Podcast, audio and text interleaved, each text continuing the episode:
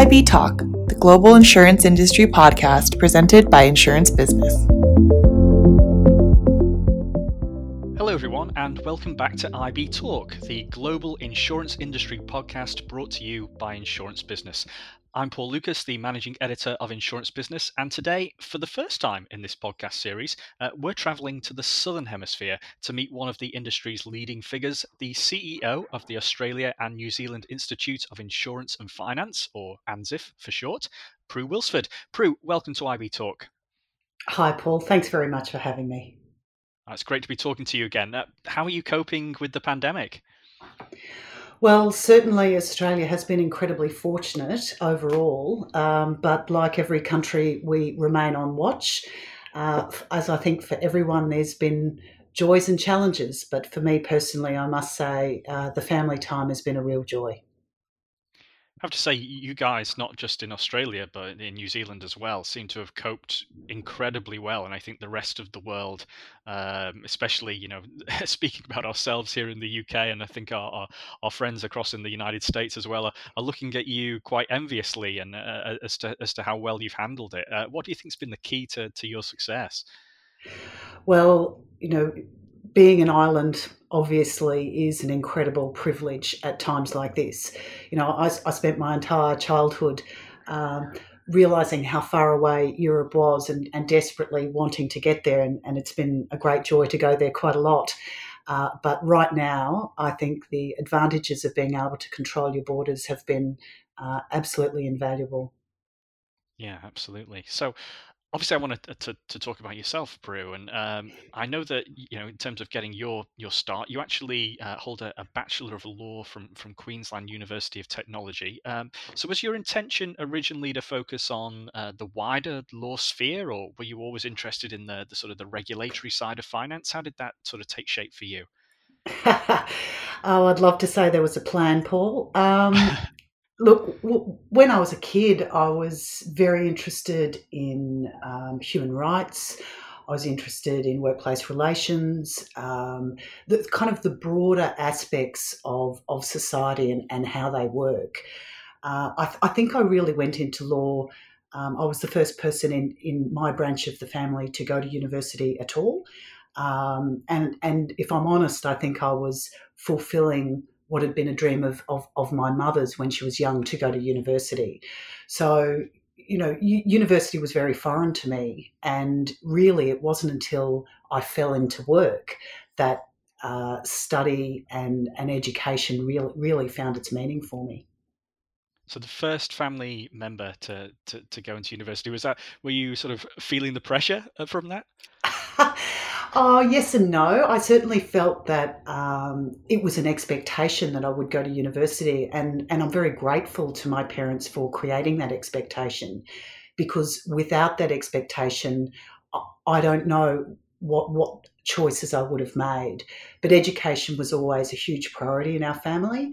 Um, my parents really forewent a lot in their own lives in order to give each of us a private school education and to really stress the importance of, of, of education in our lives.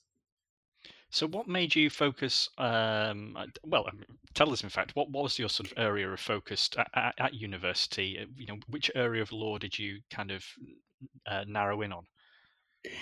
Well, I was I found I was particularly good at contract law. Um, I remember really excelling in that.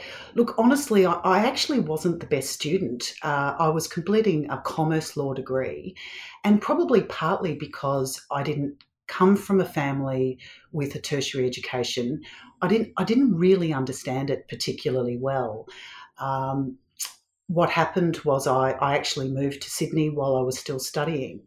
And when I became a part time external student and a full time worker, my marks went through the roof. And it was partly because finally I understood the application of what I was studying and, and it just gave that context. So again, I, I, think for families who come from a history of that and they, they have role models in their parents and their older siblings, some of those things might have been more obvious. But for me, they, they were a journey of discovery.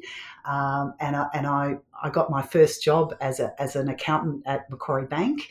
And, and when I was a full time worker, suddenly, you know, the penny dropped and and I really enjoyed my studies from that point and and, and really flew. Well, maybe there's some uh, some lessons to be learned for the education system there then to, to, to make sort of courses a little bit more practical. Look, it's a, it's a it's a great point, um, and certainly something I focus on a lot at ANZIIF. Um, in in the Australian education sector, it's really broken into two parts, and degrees and above, which are taught, you know, via universities, are really fundamentally focused on on theory and the vet sector, the vocational education sector, where, where most of the global insurance educators, including ANZIIF, teach, is very much in the applied sector. And I do think that there is a, a complementary but different focus in, in theoretical knowledge and practical and applied knowledge. Yeah, for sure. I, would absolutely agree. So you, so you mentioned that obviously you started out uh, Macquarie Bank. Uh, I know that you went to the the Investment Funds Association as well uh, before you transitioned. Um, I guess your your first take, uh, correct me if I'm wrong, in insurance would be would have been at Colonial Mutual back in uh, in 1994 as a group risk product manager. What made you sort of made that transition into the insurance world? A great, again, such a you know comprehensive plan that I had in place. Um, not. Look, I was lucky enough to, when I worked at the Investment Funds Association, I was lucky enough to be on the government body that wrote the regulations for the Australian superannuation system. Uh, it was an amazing experience. I was involved with a broad range of big thinkers, uh, industry leaders, and people who were genuinely committed to the social purpose of superannuation and, and how to bring that alive. And, and, you know, consequently, 30 years later, the Australian superannuation system is, is one of the best in the world in terms of, of having uh, a universal savings program uh, for, for our, our community. So I, I, actually went to Colonial to run their retirement incomes book. And and the grand plan in moving into uh, the group life insurance wasn't actually about the content, but it was because of the way Colonial was structured, it was the only job where you had responsibility for an end to end business. So you were responsible for sales, for product, for the outsourced service relationship and, and for managing all of the in-force business. And so for me, whilst the content was very interesting because I, I am interested in, in insurance, uh, it was primarily that opportunity to run an end-to-end business that was was the key attraction. Okay, so I, I know obviously that um, in, terms of your experience, you've you've worked really across a, a wide uh, variety of sectors across finance. I know you had a, a role in wealth as well. Um, how, tell us, because you you were spent a couple of years at National Australia Bank. Um, tell us a little bit about how the insurance industry compares to perhaps other sectors within finance, so banking, wealth, etc. Look, I, th- I think I think at their core, when they're operating well, they are about um, growing economies, they are about increasing independence, they are about uh, sensible, calculated risk taking, and they're a, a, really important part of our society. Um, I, I, think I think the higher order purpose that they serve across all financial services is actually really important and and something that I I like to aspire to personally. Um, in in terms of the the different parts, you know, it's been fascinating to me watching the rise and fall of, of the bank assurance models and the difference in uh, credit assessment that drives that and the difference in certainty of returns. So, of course, you know, insurance is very, very much a balance sheet game. And you can have great reserving and you can have good years and bad. And so the predictability of those returns is is quite a different shape to the annuity style business that you would find in in the pure banking sector. And so i think that the different uh, fundamental drivers there changes uh, the way people view those businesses and therefore the risk appetite of the people who actually participate in it as well. So they are um, similar in their broad social purpose, uh, they're similar in their uh, complexities at, at the higher end, um, but quite different in, in terms of, of how those returns can play out and what that means uh, in terms of managing a business overall. So, if there are uh, perhaps some some young professionals out there listening to this, and and they're sort of weighing up their own career and perhaps thinking about which area of, of, of financial services to focus on, uh, what would you suggest that they take into consideration?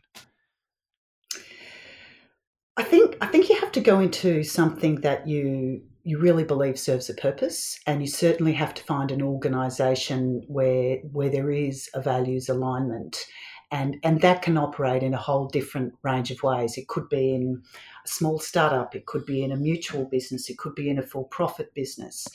Um, but understanding, you know, the broader purpose, knowing who you are to an extent, I think is is very advantageous.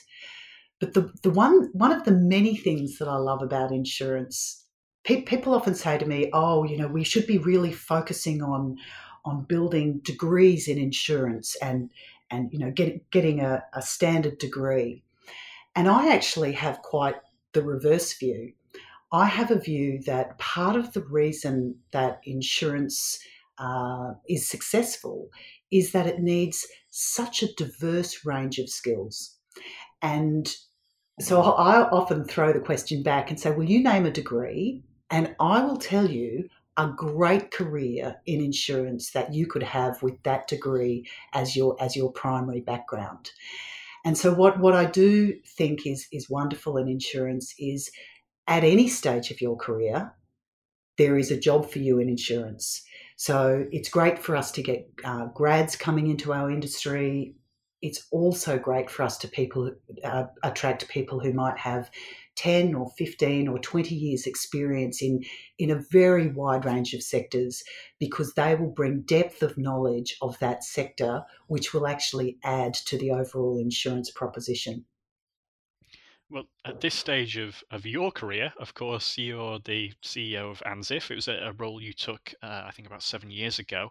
I've got to ask, obviously, female CEOs are sadly still pretty rare in insurance, um, and probably even more so seven years ago. Um, what was the reaction to your appointment? And, you know, have you faced any, I guess, negativity or discrimination over the fact that you're a woman at the top? Um, Look, fortunately, I've got a, a, a, fairly thick hide, so so you know, and I, I think anyone who who takes a, a leadership role has to have uh, a reasonable level of, of belief in themselves. I was fortunate that my predecessor was also uh, a fabulous woman, um, so certainly that was not new within within ANZIIF, uh, and certainly not new within within um, the Australian New Zealand um, insurance insurance industry. So so that was that was certainly a great advantage, and I'm, I'm very grateful to Joan for many things, uh, but certainly that that's one of them. Probably, probably um, the challenge for me was was about self belief in taking a CEO role.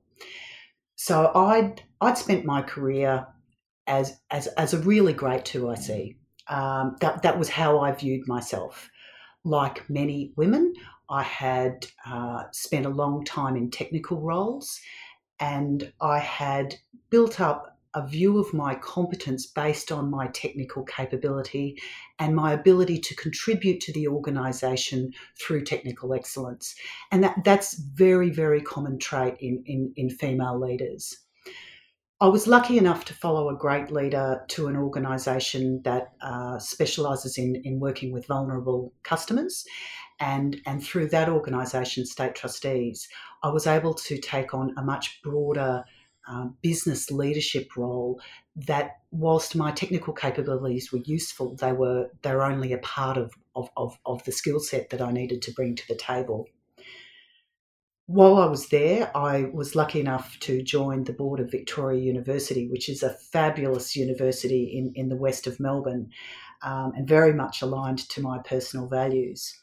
And I, I spoke with the with the chancellor um, when I was looking to change roles, and, and he looked at me and, and said, "Well, you know, you're you're clearly ready to be a CEO," and and I actually stopped me in my tracks because I'd been thinking that I would look for another two IC type role, and I'll be honest, without his encouragement, I'm not sure I would have had the personal confidence to to apply for a CEO role.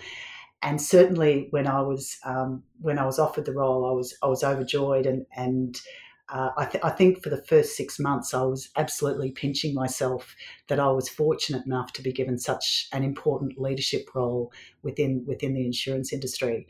So it's um, it often takes that outside voice to I think help us see ourselves better and to imagine ourselves in new ways. And I'm, I'm truly grateful to George for that coaching and encouragement uh, because honestly, I'm not sure I would have had the confidence to, to do it on my own. Yeah, and is that a voice that you're you're using yourself as well now? I mean, in terms of encouraging sort of other women to to go further in the industry. Oh, you bet I do. Um, both formally and informally, um, I'm, a, I'm a very big advocate, not just for women, but for diversity uh, in general. Um, you know, I've seen it with my own eyes. I've seen it um, particularly through environments such as Victoria University, which is an incredibly diverse uh, student body, and that's then reflected in the in the organisation. I think in, in very positive ways. Australia is a very diverse um, society, and as is New Zealand. Um, ensuring that we are able to reflect that diversity in, in our more senior roles does remain a challenge. And it's something that uh, I have been known on occasion to make uh, one or two comments about. so, um, so ANZIIF for our, our, listeners outside of the region is um, it's a professional membership, membership association for insurance. Uh, I believe it has around eighteen thousand members across uh, Oz. Is that right? Actually, it's right across the Asia Pacific region. Uh, we, yep. we actually have members in about 50 countries. But, but having said that, the predominance of our members are Australia, New Zealand, Hong Kong, and China, and then Southeast Asia generally. Super. So I, I know one of the key focuses uh, of the organisation is is on boosting trust and professionalism in the sector. Um, let's focus on the trust element if we can. Um, how how big of an image problem, for want of a better word, do you think insurance has in terms of actually being seen seen as trustworthy by the public? I think it's fairly self evident to say that there there is quite a major challenge. Uh, that challenge has been increasing, particularly over the last decade, and there are certainly you know a wide range of of uh, trust indicators that you could point to, in particular the Edelman Trust Index, but also a wide range of other studies that that show that trust in financial services and trust in insurance in particular has been dropping significantly over the last decade to the point where probably about about one in three people actually trust financial services institutions, and and that's that's pretty low. Um, and and obviously a matter of, of, of some concern and an area of great focus. And again, this is a global conversation, uh, and and it wouldn't matter whether I picked surveys from the UK, the US, um, or, or the Asia Pac region. They all have a very similar tone. Yeah, so I'm, I, and I appreciate that this is, you know, a question for which there are probably, you know, twenty answers at least. But if you were to sort of pinpoint one sort of big area or one big issue, I should say, that that insurance does have in terms of trust, what is that? What is what is the biggest problem, if you want? Gee, that's that's a that's a big question. Um, Look, I do, I do think that the uh, the sense of alignment of interests and genu- genuinely having the best interests of customers at heart is probably the fairly consistent gap. And again, it doesn't matter whether you look at um, uh, reviews that have happened in the US, in the UK, in Australia, they all come down to that alignment of interests gap. So, so how does the image improve then? What are sort of the steps that the insurance companies can can actually be taking to to to make things better? Well, Paul, I'm glad you asked. Um, look, there, there's probably a, a, couple of elements um, there. I, am I'm, I'm very fond of the Rachel Botsman uh, model for thinking about thinking about trust, and and in in the Rachel Botsman model, she says that trust is an outcome of being trustworthy. So if we want to increase trust, you know, it's this wonderful nebulous thing that we can all talk about. But what we really need to do is focus on being trustworthy. And if we focus on doing that well and on being professionals, then then we can actually make a difference. So first firstly I'd like to talk about professionalism because I do think actually professionalism matters.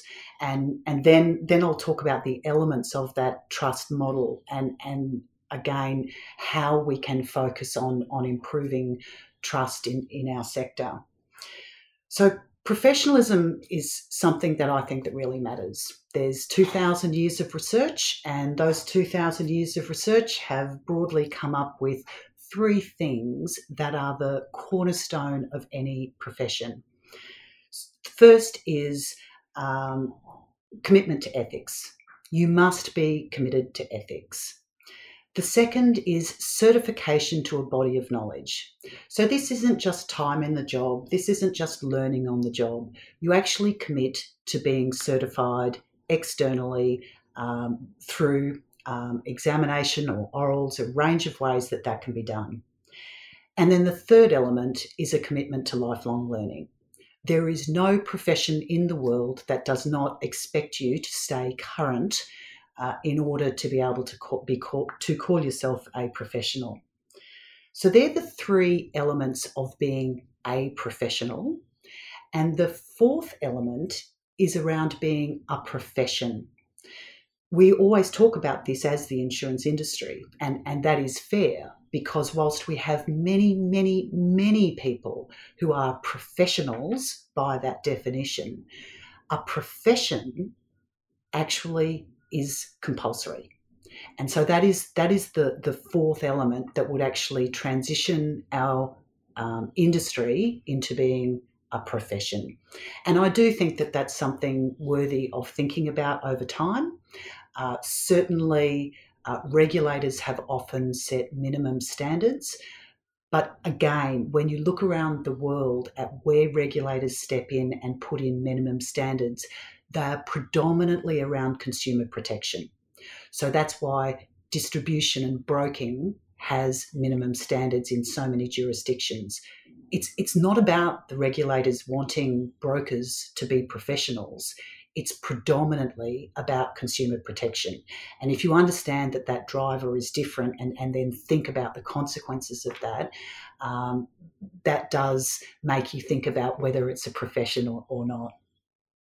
So I was going to say, aside from you know just kind of ticking the regulatory boxes, if you want, for for insurance brokers, um, what are the steps that you'd advise that they take to to be more transparent in their own business? Look, I think I think um, again there are lots of brokers who do great jobs. Um, I think really focusing on understanding your client, having a genuine relationship with your client, being able to add value through risk assessment. That is the role of a broker. Those who are transactional, those who are order takers, their day is done.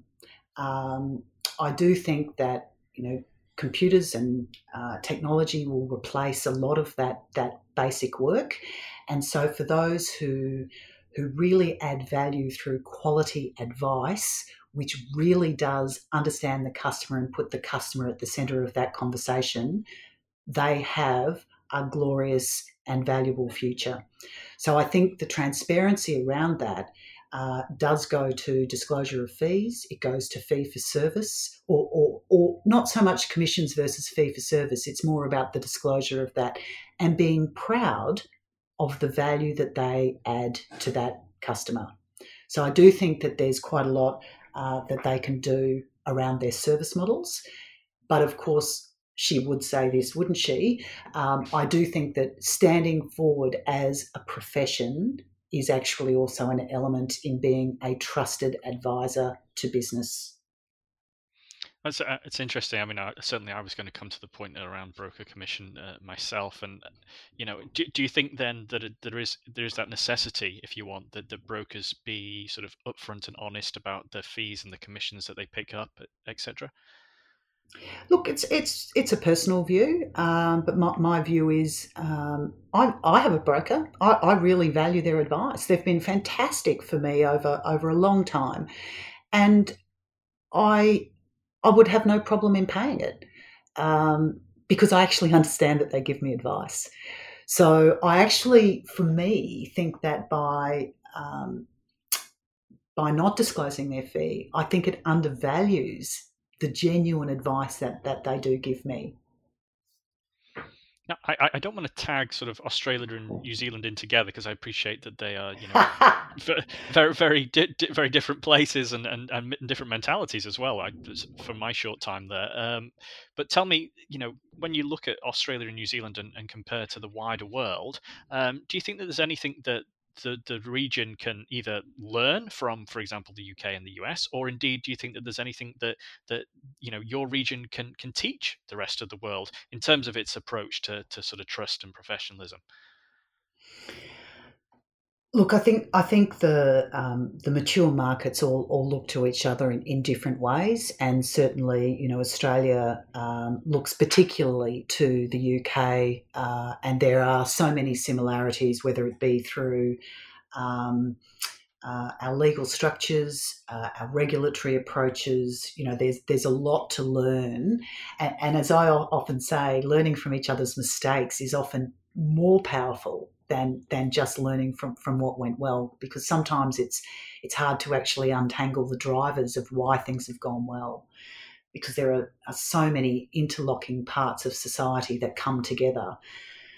In terms of the trust equation look broadly um, the numbers are the same in all of the jurisdictions. So the reality is none of us are doing it well.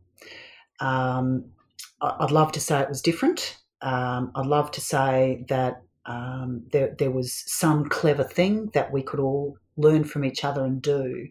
But I actually think that it is uh, an element where we have to really focus on on the long game and being consistent, uh, really focusing on integrity, really focusing on our customers, so that we can collaboratively grow that trust equation.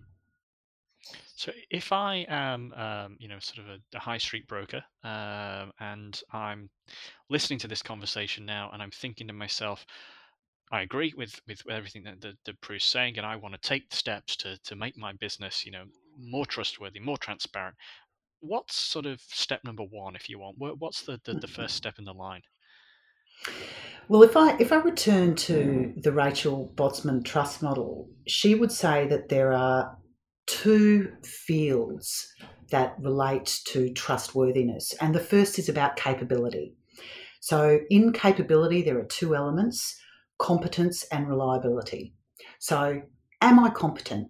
Are all of my people competent? Do they have the skills, knowledge, and resources that will enable them to service that customer well? And can they do it reliably? Are they timely? Are they consistent? So, that's am I capable? And I do think that actually doing an assessment across your business of of your customers, what are your customers' needs, and who are your employees, and are they skilled in actually servicing those customers is, is a really good first step. You know, trying to please every customer is not a recipe for success. The businesses that I see doing really clever things are often quite quite specific in, in either the industries that they target or the types of customers they target. And they make sure that their service proposition is matched to that. And they also make sure that their employee skill set is capable of delivering that capably and reliably. The second element, sorry. No, no, go ahead. The sec- second second element is really around the character of the organisation, and again, the Botsman model would say there are two elements to that which is empathy and integrity. So, in terms of empathy, do your do your employees have the ability to really understand the needs of those customers? Can they empathize with them? And that goes back partly to what I was saying about, um, you know, there's a job for every degree in insurance. If you're setting, selling medical indemnity insurance, do you have people who actually have a variety of health backgrounds? If you're working in the mining sector, have you hired mining engineers who can actually talk the talk with their customers? And the final element is integrity. Are you aligning the best interests of your customers with your organization? Do you genuinely put the needs of the customer first? And are you clear when there's not an alignment? So, if those four elements come together well, competence and reliability forming capability, and empathy and integrity forming character, you can assess whether your business is well positioned to build trust in the segments that you've chosen to play in. Some, some fantastic tips. Um, I want to ask you, Prue, when you're not sort of driving trust and professionalism across just a mere 55 countries, um, I, I, I, I, believe that you're a you're a keen uh, walker and you're a dog owner as well. I am indeed. Um, I'm I'm the owner of a couple of dogs. I do do live in the middle of the city, which which people often think you know it's difficult to own pets. But I'm I, I love the dogs for, for many reasons, but one of the reasons I love the dogs actually does have to do with mental health. So I was um, lucky enough to have an awesome track coach when I was when when I was in high school. A wonderful, wonderful man called John Small, and and he always had a, a few great phrases. One was. Um, Miles in the legs are like dollars in the bank. They're there when you need to draw on them. But he also always said that the hardest part of going for a run is pulling on your shoes. And every morning I get up and I take the dogs for a walk. I usually walk about five or six Ks, and you know, Melbourne is blessed with beautiful parks and gardens, a lovely river, uh, fantastic walkways. And that, that ability to get out first thing in the morning and to contemplate, to reflect, um, all of the studies in mental health indicate that that getting out first thing in the morning, getting a bit of melatonin, uh, making space in your day is incredibly good for your mental health. And I know that, um, you know, with dogs, you sort of don't have a choice. Um, and so the pleasure that they've given me over, over many years of, of getting me out of bed, I'm, I'm not a jump out of bed person, I'm a more of a roll out of bed person. Um, but but they they are awesome for my mental health. I'm, I'm sitting here talking to you with with Julie Bean curled up on my lap, um, and and you know they are they are full of joy. And it doesn't matter what your day's been like when you walk through the door, uh, they are always happy to see you. So for anyone. Um, who who can I, I cannot recommend dog ownership enough because it it's good for you in so many ways. Yeah, when those when those puppy dog eyes look at you in the morning, that's that's your mo- that's your motivation to get up out of bed, isn't it? Um, t- and t- Absolutely. Well, yeah, Australia must be you know a, an incredible place to, to to walk. I mean, you know, just from from a tourist perspective, you know, you think about the coast, you think about the Blue Mountains, etc. I mean, there, there must be some wonderful options. Do you have some some favorite places to to walk within Australia? Oh, look, they're also different. Um, I grew up in the north, which is tropical rainforest area, and you know, if you're ever lucky enough to get up around Cairns and the Daintree, that that's truly spectacular. When I moved to the south, to Melbourne, uh, about 25 years ago, I I loved exploring cold climate rainforest. So the Dandenongs and the areas around there are just breathtakingly beautiful, and particularly at this time of year. It's autumn here, so the trees have turned.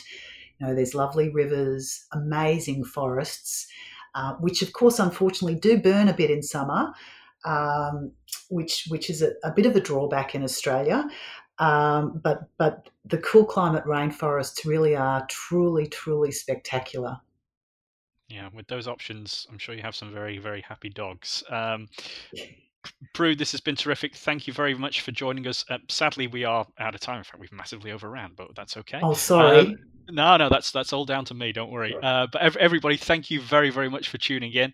Um, we'll be back next week with another edition of IB Talk on behalf of, of Prue Willsford and myself. Uh, take care, everybody, and we'll see you next time. Thank you for listening to this episode of IB Talk. Follow us on SoundCloud, Stitcher, and Apple Podcasts for the latest episodes.